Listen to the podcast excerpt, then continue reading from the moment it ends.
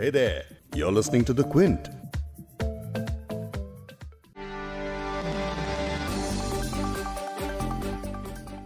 निर्भया के गुनेगारों को इस साल 20 मार्च को फांसी तो दे दी गई लेकिन रेप जैसे खौफनाक अपराध के खिलाफ हमारी जंग अब भी जारी है फांसी की सजा के बाद लगा कि अब ऐसा काम करने वालों के मन में डर पैदा होगा और बलात्कार जैसी हैवानियत के मामले कम होंगे।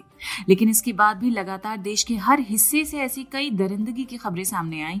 इनसे कहीं ना कहीं ये तो साबित हो ही गया है कि कड़ी सजा उसका इलाज नहीं है, बल्कि ज़रूरत समाज को और उसकी सोच को बदलने की है। महिलाओं के खिलाफ अपराध की चर्चा हम इसलिए कर रहे हैं क्योंकि महाराष्ट्र सरकार शक्ति कानून लाने की तैयारी में है। इस प्रस्ताव को कैबिनेट की हरी झंडी भी मिल चुकी है।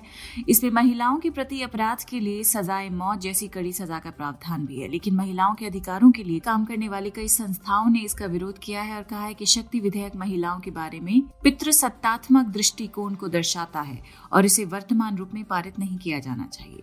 इन एक्टिविस्ट ने यह भी कहा है कि नीतियों और कानूनों में सजा पर फोकस न करते हुए अगर हम मानसिकता पर फोकस करेंगे तो वो बेहतर होगा। तो आज शक्ति बिल के लीगल पहलू को समझेंगे और साथ ही भारत में रेप जैसी गंभीर समस्या पर क्या सवाल पूछे जाने चाहिए, उस पर भी बात करेंगे।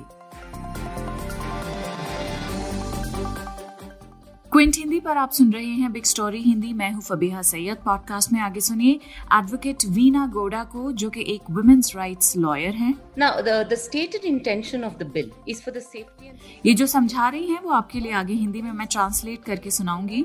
लेकिन इनके अलावा सुनिए भारती शर्मा जी को भी जो शक्ति शालिनी की सेक्रेटरी हैं। शक्ति शालिनी एक ऐसा एनजीओ है जो सेक्सुअल और जेंडर वायलेंस के सर्वाइवर्स के साथ काम करता है। जो कानून है वो तो एक टूल है, एक हथियार है। हथियार का इस्तेमाल करना होता है, मगर हथियार से ही सब कुछ नहीं होता है। लेकिन पहले शक्ति बिल क्या है, वो जान लेते हैं।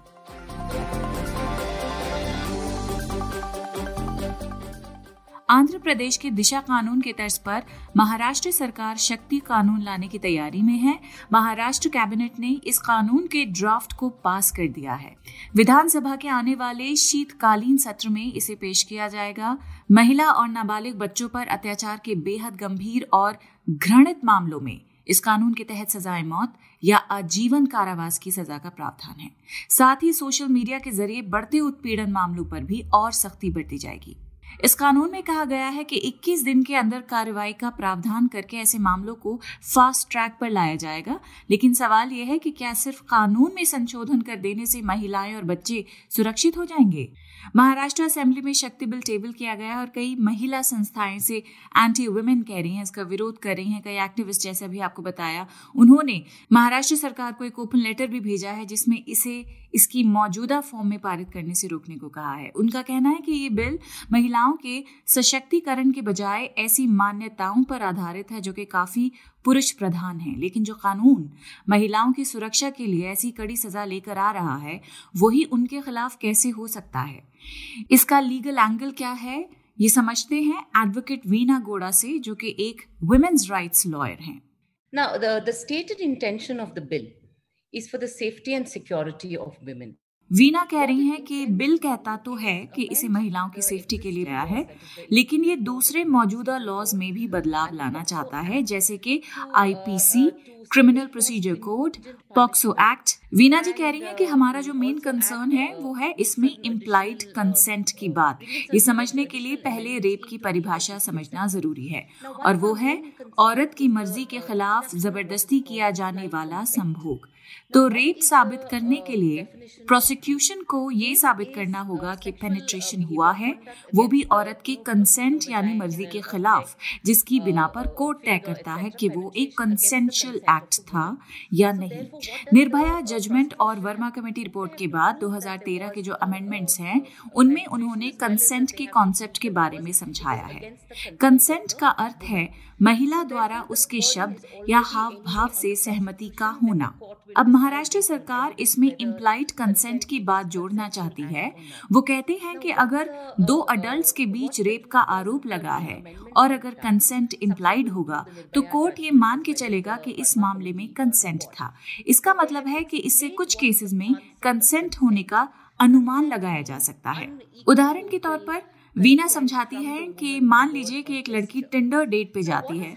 वो उस लड़के से एक दो बार मिलती है। थोड़ा बहुत इंटीमेट भी हो जाते हैं दोनों, लेकिन अगर वो आदमी उस लड़की पर खुद को फोर्स करता है या ज़बरदस्ती करता है, और फिर अगर वो लड़की ये कहे कि मेरा रेप हुआ है, क्योंकि ऑफ़ कोर्स कंसेंट सिर्फ़ किसिंग के लिए दिया गया था, लेकिन पेनिट्रेटिव सेक्सुअल एक्ट के लिए नहीं। तो इसमें संभावना है कि कोर्ट कहेगा कि वो दोनों एक दूसरे की मर्ज़ी के साथ डेट पर गए थे। इंटीमेट भी हुए थे। यानी इसमें कंसेंट इम्प्लाइड है। मतलब कि कंसेंट होने का स्थिति में अनुमान लगाया जा सकता है। तो इस तरह उस लड़की पर प्रेशर ज़्यादा है कि कैसे साबित करेगी कि कंसेंट नहीं था और उसका एक्चुअली में रेप हुआ है। अडल्ट वुमेन के केस में वीना कह रही है कि ज़्यादातर रेप के केसेस में अपराधी कोई जान पहचान वाला ही होता है। तो इस कानून में बदलाव से रेप की परिभाषा ही बदल जाएगी और सिर्फ़ उन्हीं केसेस में ये कानून ठीक से काम कर पाएगा जिन जिनमें अपराधी कोई अजनबी होगा। Entire definition of rape and other than stranger rape you can't bring in anything else अगर आंकड़ों पर भी आप नज़र डालेंगे तो एनसीआरबी की पिछले साल की एक रिपोर्ट कहती है कि भारत में औसतन हर रोज रेप के सतासी मामले दर्ज किए जाते हैं। पिचानवे प्रतिशत केसेस में अपराधी कोई जानने वाला ही होता है। ऐसे में शक्ति बिल के अंदर जो इम्प्लाइड कंसेंट वाली बात अभी एडवोकेट वीना समझा रही थी इसने हमें फिर एक बार ये पूछने पर मजबूर कर दिया है कि भारत में बचाव की जगह सजा पर क्यों फोकस किया जा रहा है। इस पर अब बात करते हैं। भारती शर्मा जी से जो शक्ति शालिनी एनजीओ की ऑनररी सेक्रेटरी हैं। जो कानून है वो एक टूल है। हम्म। एक हथियार है।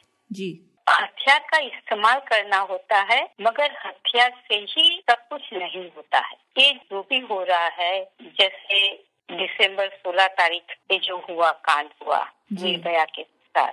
हम्म। उसके बाद बहुत सारे कानूनों में अलग अलग जगहों पे काफ़ी सख्ताई आ गई। मगर इसका रिज़ल्ट क्या ऐसा आया है कि वो सब रुक गया? नहीं रुका है। अगर देखने जाएँगे तो ये दिखाई देता है कि रेप और ये सब कुछ बहुत जगहों पे शायद बढ़ा भी दिख रहा है। और इतने छोटे बच्चों के साथ भी होता है, लड़का या लड़की, इतने छोटे बच्चों के साथ हो रहा है, इसका मतलब है कि कानून का तो इम्पैक्ट नहीं हो रहा है ना? क्योंकि कानून एक टूल है, एक हथियार है। बात क्या करने की ज़रूरत है? हमारा जो सोशियो कल्चरल स्ट्रक्चर है, वहाँ पे बदलाव लाने की आवश्यकता है। जहाँ तक जब ये सोशियो कल्चरल जो हमारा पेट्रियार्कल सेटअप है, उसके माइंडसेट में बदलाव नहीं आएगा। तब तक खाली कानून से बदलाव नहीं आएगा। दूसरी एक बहुत इम्पोर्टेंट बात है ये विषय के ऊपर, जो हमें समझना बहुत आवश्यक है, कि हमें सोचना चाहिए कि हिंसा से हिंसा नहीं कटती है, हिंसा से हिंसा बढ़ती है।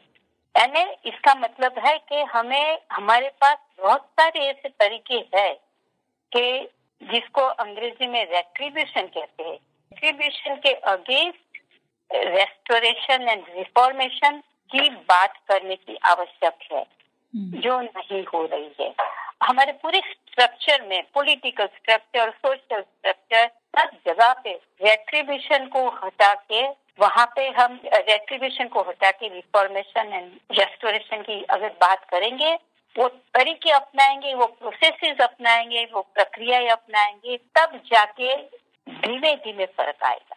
अगर अगर कानून को सख्त बनाते जाएँगे तो उससे मेरी पूरी राय है कि उसके हिसाब से कुछ नहीं बनता है क्योंकि बहुत साफ़ बातें है कि violence begets violence it's only when you understand के वायलेंस कैसे हुआ है क्यों हुआ है उसमें हम बदलाव लाने की कोशिश करेंगे एक समझ से तो ही वो बदलाव आ सकता है।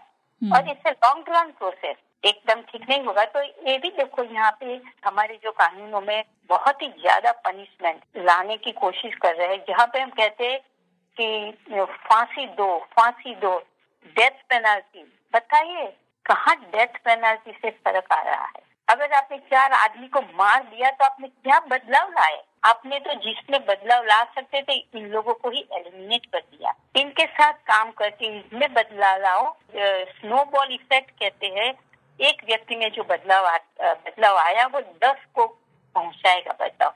मगर वो व्यक्ति को वहाँ से आपने हटा दिया तो बदलाव कहाँ से आएगा? किसको पता चलेगा? निर्भया, रेप और हत्याकांड में गुनहगारों को सजा तो मिल गई है, लेकिन अब भी अपराध में कमी नहीं आ रही है। कानून भी मौत की सजा से कम बात नहीं करता, लेकिन इसके बावजूद हाथरस में एक दलित महिला के साथ बेरहमी से रेप होता है। वो मर जाती है। इस पर पॉलिटिक्स भी की जाती है। यानी रेप को रोकने के लिए कानून में सख्ती लाना शायद काफ़ी ना हो। ये रिफॉर्म जैसे कि अभी भारती जी समझा रही थी कि एक सामाजिक स्तर पर होना ज़रूरी है और जो एक लंबा प्रोसेस है। लेकिन यहाँ मैं भारती जी से एक और सवाल पूछूँगी कि समाज को रातों रात नहीं बदला जा सकता, ये मुमकिन ही नहीं है। लेकिन कोई भी बदलाव लाने के लिए कई सारे रिफॉर्म्स जोड़कर आपस में चलना पड़ता है, जिसमें एजुकेशन मेंटल हेल्थ धर्म, जाति के आधार पर भेदभाव के मुद्दे, घरों का माहौल कल्चरल माहौल, कई पॉलिसीज़ में बदलाव लाने होंगे। लेकिन ये इतनी सारी चीज़ें हैं और इस मल्टी डायमेंशनल बदलाव के लिए किस एक सबसे बड़े सपोर्ट की ज़रूरत है? वो क्या चीज़ है? वहीं पे पॉलिटिकल विल चाहिए। देखिए शॉर्टकट तो हो ही नहीं सकता है ना? जी। आपने ये तो देख ही लिया ना कि वायलेंस से वायलेंस नहीं जाती है। आपने ये भी ला दिया ना death penalty death penalty death penalty कोई बदलाव तो नहीं देखा ना? आप जो कह रही है वो बिल्कुल सही बात है। मगर हम हमारे सोशियो कल्चरल स्ट्रक्चर्स में बदलाव लाए हम हमारे एजुकेशन सिस्टम में वो नज़र से बदलाव लाए और वो हमारे अपब्रिंगिंग में बदलाव लाए। तभी तो ये होता है ना हमारे अपब्रिंगिंग में क्या है? ऐसा है ना डिसिप्लिन वॉट इज़ डिसिप्लिन चार थप्पड़ मारने से सुधर नहीं जाता है ना व्यक्ति। तो मेरा ये कहना है कि ये सारा जो हमारा सोशलाइजेशन प्रोसेस है जिसमें पावर की बात और पावर इस्तेमाल किया जाता है जिसमें वायलेंस इस्तेमाल किया जाता है। शब्द का वायलेंस होता है खाली फ़िज़िकल वायलेंस नहीं होता है शब्द से वायलेंस होता है। तो मानसिक तौर पे वायलेंस होता है। ये अगर हम समझने लगे और इसमें हम हमारे बर्ताव में परिवर्तन लाए हमारा mindset and then definitely behaviour हमारे बर्ताव में फ़र्क आएगा। तब जाके होगा ना। मार डालने से कहाँ बदलाव आता है? हमने कभी कोशिश की? ये जो रेस्टोरेशन की बात है रेस्टोरेटिव जस्टिस की बात है, हम ये प्रक्रिया अगर इस्तेमाल करें, थोड़े थोड़े थोड़े थोड़े, तभी तो ये बदलाव आ सकता है। तो हमारे दोनों ही एक्सपर्ट्स को सुनकर इतना तो समझ आ जाता है।